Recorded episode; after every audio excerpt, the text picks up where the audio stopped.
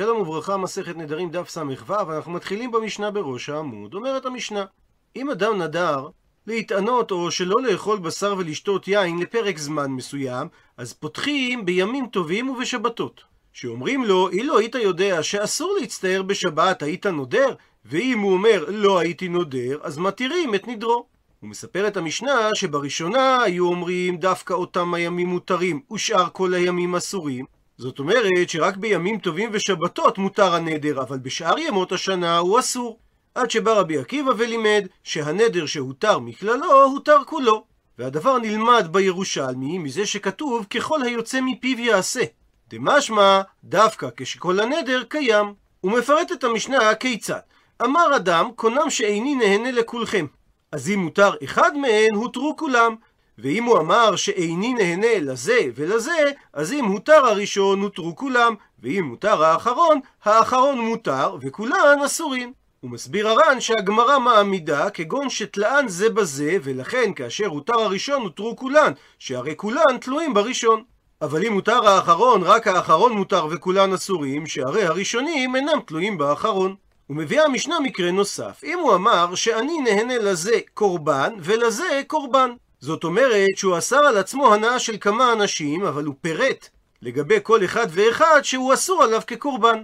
הדין במקרה הזה שצריכים פתח לכל אחד ואחד. שלמרות שהוא אמר את דבריו בתוך כדי דיבור, הוא אסר כל אחד מהם בנדר בפני עצמו. ומביאה המשנה דוגמאות נוספות למה שאמר רבי עקיבא, שנדר שהותר מכללו הותר כולו. שאם הוא אמר, קונם יין שאני טועם, והוא נימק שהיין רע למעיים. אז אם אמרו לו, והלא היין המיושן יפה למעיים, מה שאומר שלגבי יין מיושן הוא נדר בטעות, אז ממילא הוא הותר במיושן, ולא במיושן בלבד הותר, אלא בכל היין. ועל אותו משקל, אם הוא אמר, קונם בצל שאני טועם, מדוע שהבצל רע ללב? אמרו לו, הלא הכופרי יפה ללב. הוא מסביר דוקטור משה רענן בפורטל הדף היומי, שאנחנו מכירים מספר טיפוסי בצל שאינם חריפים כמו הבצל הלבן, ואולי הבצל הכופרי דומה לאחד מהם. לדוגמה, הבצל האדום או הסגול יש לו חריפות ממותנת בהשוואה לבצל יבש, ועל בצל זה ניתן לומר, הלא הכופרי יפה ללב, מפני שבצל זה ידוע כבעל תרומה רבה יותר לבריאות האדם בהשוואה לבצל הלבן. וממילא הדין שהוא הותר בכופרי, ומתוך כך, ולא בכופרי בלבד הותר, אלא בכל הבצלים. הוא מסיים את המשנה, מעשה היה והתירו רבי מאיר בכל הבצלים. הוא מצטט את הגמרא, את מה שאמרה המשנה, שכאשר הותר האחרון, האחרון מותר וכולם אסורים. הוא מדייק הר"ן מלשון המשנה, שאמרה המשנה שהוא אמר לזה קורבן ולזה קורבן, שאז צריכים פתח לכל אחד ואחד. זאת אומרת, שדווקא במקרה שהזכירה המשנה, שהוא אומר קורבן על כל אחד ואחד, לכן יש כאן נדרים נפרדים. אבל במציאות שהוא לא אמר קורבן על כל אחד ואחד, וזה לא משנה אם הוא אמר לזה ולזה עם וו החיבור, או לזה לזה בלא וו החיבור, זה ייחשב כנדר אחד. ועל כך שואלת הגמרא, מן תנא? מי התנא של המשנה שלנו שסובר? שרק אם הוא הזכיר קורבן על כל אחד ואחד בפני עצמו, זה נחשב כנדרים נפרדים. עונה על כך, אמר רבא, רבי שמעוני. דאמר, עד שיאמר שבועה לכל אחד ואחד. הוא מסביר הר"ן שדברי רבי שמעון מתייחסים למה שנקרא שבועת הפיקדון. שאדם שנשבע לשקר, שאין בידו רכוש חברו, הוא מחויב לשלם קרן וחומש, ובנוסף לכך להביא קורבן אשם. והגמרא במסכת שבועות מדברת על מקרה שיש חמישה תובעים שאומרים שהנתבע מחזיק את הפיקדון שלהם בידיו. והנתבע מכחיש ואומר בלשון של שבועה שכוללת את כולם, לא לך, לא לך. ועל זה אמר רבי שמעון, שאם מסתבר שהוא שיקר בשבועתו, אז הוא לא יהיה חייב על כל אחד ואחד קורבן אשם, מפני שיש בו שבועה אחת, אלא אם כן הוא אמר שבועה על כל אחד ואחד בפני עצמו, שאז הוא יהיה חייב להביא חמישה קורבנות אשם. ורבי שמעון אומר ששבועה צריכה להיות על כל אחד ואחד בפני עצמו, ולא מועיל אם הוא יחבר אותם בו"ו החיבור או אפילו בלא ו"ו החיבור, זה עדיין ייחשב כשבועה אחת. וזה תואם לשיטת המשנה שלנו, שרק אם הוא הזכיר קורבן על כל אחד ואחד, זה נחשב כנדרים נפרדים.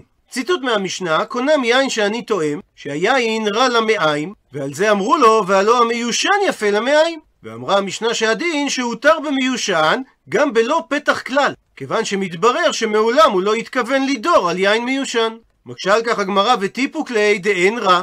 זאת אומרת, למה המשנה צריכה לומר שיין מיושן יפה למעיים? הרי אפילו אם היין לא היה יפה, כיוון שהוא לא רע למעיים, כבר הותר במיושן, שהרי הוא תלה את נדרו בזה שהיין רע למעיים. עונה על כך, אמר רבי אבא, ועוד יפה קטני. זאת אומרת שהדרך לקרוא את המשנה, שאכן בעצם זה שיין מיושן אינו רע למעיים, כבר הותר הנדר. ועוד הוסיפה המשנה לומר, שוודאי שכך הדין, שהרי המיושן יפה למעיים. ציטוט מהמשנה, קונם בצל שאני תואם שהבצל וכולי, ואותה שאלה חוזרת על עצמה, שואלת הגמרא, וטיפוק לי דאין רע. למה צריך לומר שהכופרי יפה ללב? הרי מספיק היה לומר שהוא לא רע ללב, וגם אז הותר הנדר. וגם על שאלה זו ענה אמר רבי אבא, ועוד יפה קטני. שוודאי מזה שהבצל הכופרי אינו רע ללב ומותר הנדר. וודאי שכך הדין, מפני שהבצל הכופרי יפה ללב. ואומרת המשנה, פותחים לאדם בכבוד עצמו ובכבוד בניו. הוא מסביר הר"ן שמדובר על אדם המדיר את אשתו עד שיגרשנה. הוא מחדש את המשנה שפותחים לו את הנדר בכבוד עצמו ובכבוד בניו, ולא חוששים שישקר מתוך הבושה. וכך אומרים לו, אילו היית יודע שלמחר אומרים עליך ברחוב, כך היא וסתו של פלוני, זאת אומרת, כך היא דרכו, שהוא מגרש את נשיו, ועל בנותיך יהיו אומרים, בנות גרושות הן. וזה לא דבר טוב, כי אנשים אומרים, מה ראתה אימן של אלו להתגרש? כנראה שהיה שם משהו מכוער. ואמר הנודר, אילו הייתי יודע שכן, אז לא הייתי נודר. הרי זה מותר. וממשיכה המשנה, אדם שאמר, קונם שאני נושא את פלונית כאורה, והרי היא נאה. או שאמר, קונם שאני נושא את פלונית שחורה, והרי היא לבנה. או שאמר, קונם שאני נושא את פלונית קצרה, והרי היא ארוכה. בכל המקרים הללו מותר בה, ולא מפני שהיא כאורה ונעשית נאה, או שהייתה שחורה ונעשית לבנה, או שהייתה קצרה ונעשית ארוכה, שהרי אם היה שינוי במציאות, זה נחשב נולד ולא מתירים לו את נדרו. אלא שכאן מדובר שהנדר טעות. כי הוא חשב דבר אחד והסתבר דבר אחר, ולכן הוא אינו צריך היתר חכם. ומביאה המשנה, כה עשו חכמינו מפורש, ומעשה באחד שנדר מבת אחותו הניה, והכניסוה לבית רבי ישמעאל וייפוה. אמר לו רבי ישמעאל, בני, מזו נדרת? אמר לו לאו, והתירה רבי ישמעאל. באותה שעה בחר רבי ישמעאל ואמר, בנות ישראל נאות הם, אלא שהעניות מנבלתן. וכשמת רבי ישמעאל, היו בנות ישראל נושאות קינה ואומרות, בנות ישראל על רבי ישמעאל בחינה. וכן הוא אומר בשאול, בקינת דוד, בנות ישראל אל שאול בחינה, המלבישכם שני עם אדנים, המעלה עדי זהב על לבושכן. ושואלת הגמרא, מעשה לסתור? הרי המשנה בהתחלה אמרה שמי שהייתה כאורה ואחר כך נעשית נאה, זה נחשב נולד והוא עדיין אסור בנדרו. ולכאורה המעשה שהתירו רבי ישמעאל סותר את הדין הזה, שהרי רבי ישמעאל ייפה את אותה נערה. מתרצת הגמרא, חיסורי מחסרא, יש חיסרון בגרסת המשנה, ואחי קטני. וכך צריך לגרוס, שרבי ישמעאל חולק על תנא קמא ואומר, שאפילו כאורה ונעשית נאה, שחורה ונעשית לבנה, קצרה ונעשית ארוכה, ניתן להתיר את הנדר, כי רבי ישמעאל סובר שפותחים בנולד. ואז מביאה המשנה את המעשה שעשה רבי ישמעאל בפועל, מעשה באחד שנדר מבת אחותו והכניסה לבית רבי ישמעאל ואיפוע וכולי. הפכנו דף, תנא, שנינו בברייתא הרחבה של האירוע. שן תותבת הייתה לה לאותה נערה, ואסר לה רבי ישמעאל שן של זהב משלו. מסביר המפרש שנפלה לה השן ושמו לה שן אחרת באותו מקום וזה היה מכוער ועשה לרבי ישמעאל שן אחרת באותו מקום במימון שלו וזה הכוונה שהיא פועה ולכאורה קשה אם אחת מהשיניים הייתה של זהב זה כנראה לא היה כזה יפה ועל השאלה הזו עונה היעבץ, הלא הוא הרב יעקב עמדין, שהיה רב ותלמיד חכם מגדולי הרבנים במאה ה-18. הוא נודע בכינוי יעבץ, שזה ראשי התיבות של שמו יעקב בן צבי. הוא השתלם בספרות הרבנית, קבלה, דקדוק ורומית והולנדית. הוא התנגד לחוכמת הפילוסופיה, היה קנאי בן קנאי, קפדן ומהיר חמא, ושנא לשון רמייה. היה איש אמונים, ברח מן הכבוד ולא נטה מדרכו. הוא היה איש מלחמה עד יום מותו. הוא היה סופר מהיר מאוד, הוא חיבר כ-50 ספרים. קנאתו הגדולה לטהרת היהדות גרמה להתנגדותו הגדולה לכת שבתאי צבי שם רשעים ירכב. התנגדותו זו גרמה לו לחשוד ברבי יונתן אייבישיץ שהוא שבתאי נסתר. כאשר ניסה קרל אנטיאן שהמיר את דתו להוציא לאור את צדקת רבי יונתן אייבישיץ שהיה רבו ואלופו ביהדותו, הוא חיזק בכך את רבי יעקב עמדין לרדוף את רבי יונתן אייבישיץ ולהרשיעו ביותר. בפרט הוא הרבה את התקפותיו כאשר נודע לו כי אנשי כת שבתאי צבי כיבדו את רבי יונתן אייבישיץ כאחד מגדוליהם וששמו חרוט על המטבע התלויה על לב ראש עדתם לאות כבוד. רבי יעקב עמדין טען שבקמע שכתב רבי יונתן אייבישיץ נזכר השם של שבתאי צבי. כך היה כתוב בנוסח אותו קמע, אנא שלח רפואה לאישה זאת, למען יתקדש שמך ושם משיחו, ואז הופיעו האותיות ב' ב' א' א' י' ה' ב' ק' בעולם. רבי יעקב עמדין אמר כי האותיות הללו באטבש וחילופי האותיות יוצרות את המילים שבתאי צבי קדוש, אבל אחרים פירשו כי זה ראשי תיבות של בראשית ברא אלוהים עת וכולי. וכך כותב היעבץ בפירושו אצלנו. נראה לי פירושו שהיה אותו שן שעשה לו יקר כשל זהב מחמת המלאכה, ולא שזה היה שן של זהב, או שמא היו כל שיניה כגוון הזה, או שמא ציפה כולן זהב. כי ודאי שכאשר שן אחת זהובה בין שיניים לבנות, זה אינו נועל לאישה. ואם כבר, למה לא עשה של כסף, שזה יותר דומה בצבע לשאר השיניים? ומספרת הגמרא כי שכיב, כאשר נפטר רבי ישמעאל, פתח עליה וספדנה הכי. כך פתח אחד המספידים את דברי ההספד עליו, בנות ישראל על רבי ישמעאל בחינה, על מלבישכן וכולי.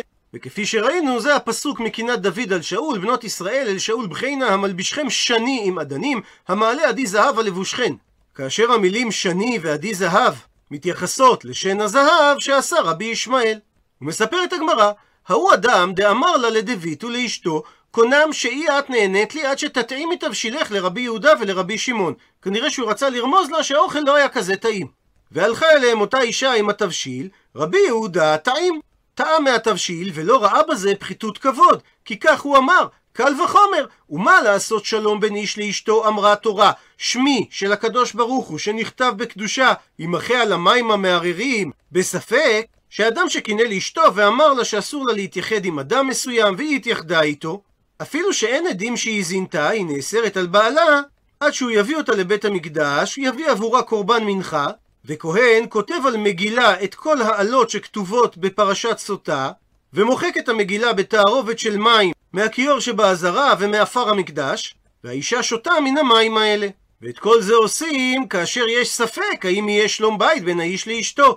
ואני אומר רבי יהודה, על אחת כמה וכמה, שאני צריך למחול על כבודי ולטעום מהתבשיל הזה.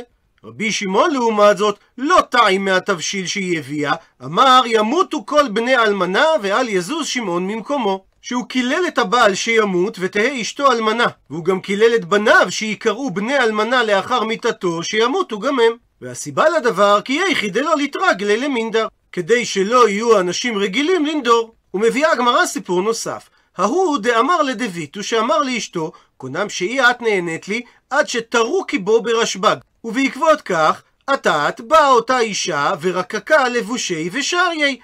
וירקה על הבגדים של רשב"ג, והוא התיר את הנדר שהרי התקיים התנאי.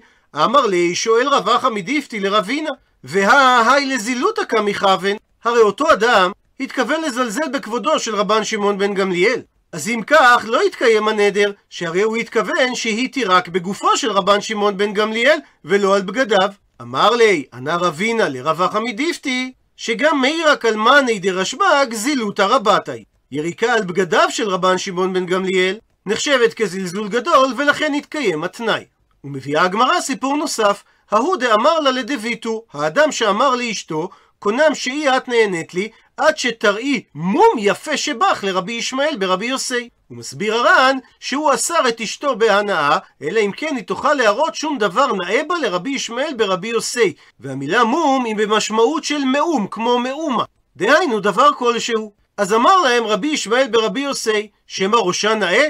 אמרו לו, סגלגל. אמר להם, שמא שערה נאה? אמרו לו, דומה להניצי פשתן. אמר להם, שמא עיניה נאות? אמרו לו, טרוטות הם. שמא אוזניה נאות? כפולות הם. שמא חותמה נאה? בלומו. שמא שפתותיה נאות? אבות הן. שמא צווארה נאה? שקוט הוא. שמא קריסה נאה? צבא הוא. שמא רגליה נאות? רחבות כשל אבזה. בקיצור, לא נעים להגיד, מכוערת. שאל אותם, שמא שמה נאה? אמרו לו, לכלוכית שמה, גם השם שלה לא נאה. אמר להם, לא נכון, יפה קוראים אותה לכלוכית, שהיא מלוכלכת במומין, ובעקבות כך ושריי. הוא מסביר זאת המפרש בשתי אפשרויות. או שזה השם יפה לה, שהרי יש התאמה בין השם לבין איך שהיא נראית, ועל דעת כן נדירה בעלה, שאמר שתודיעני אותו דבר יפה. אז אם השם יפה לה, כי קוראים לה לכלוכית והיא מלוכלכת, ממילא יתקיים התנאי. ומביאה הגמרא סיפור נוסף. ההוא בר בבל, אותו אדם שהיה בבלי, דסליק לערא ישראל, ועשה עלייה לארץ. נשי ואיתתה, נשא אישה שהיא בת ארץ ישראל, והיה להם קשיי תקשורת. אמר לה, בשלי ליטרי טלפי, בשלי לי שני רגלי בהמה, והיא בשילה לי תרי טלפי, והיא בישלה לו שני עדשים. ויש שגורסים שהוא אמר לה לבשל לו תרי תלופחי, כלומר שני עדשים, אבל הוא התכוון שהיא תבשל לו מעט עדשים, שכך אדם נוהג לומר. והיא סברה שהוא אמר לה דווקא שתי עדשים, ולכן היא בישלה לו שתי עדשים בלבד. כי לא רצתה לשנות את דבריו. ובעקבות כך רתח עליה, התעצבן עליה. למחר אמר אותו אדם לעצמו, אני לא אחזור על אותה טעות ואני אגיד לה לבשל לי שני עדשים, כי אז אני אצא רעב. ולכן אמר לה, בשילי לי גריבה, שזה מידה גדולה. והוא סבר שהיא לא תטרח לבשל כל כך הרבה, אלא תבשל לו כדי סעודה. אבל היא, נאמנת לדרכה, לא רוצה לשנות את דבריו, בשילה לגריבה, בישלה לו את כל המידה הגדולה שהוא ביקש. וכאן לא כתוב שהוא התעצבן, כנראה כי הוא לא היה רעב, אבל אמר לה, זילי אייטלי תרי בוציני, לכי תביא לי שני אבטיחים. אז לת ואייטלי הלכה והביאה לו תרי שרגי, שני נרות, כי נרות גם מתרגמים בוצינה.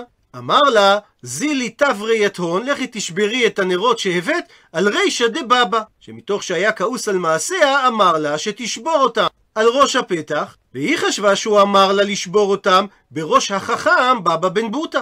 הוויתי והיה יושב בבא בן בוטה, הבבא, על פתח בית הדין, וכדין דינה, והיה דן דין.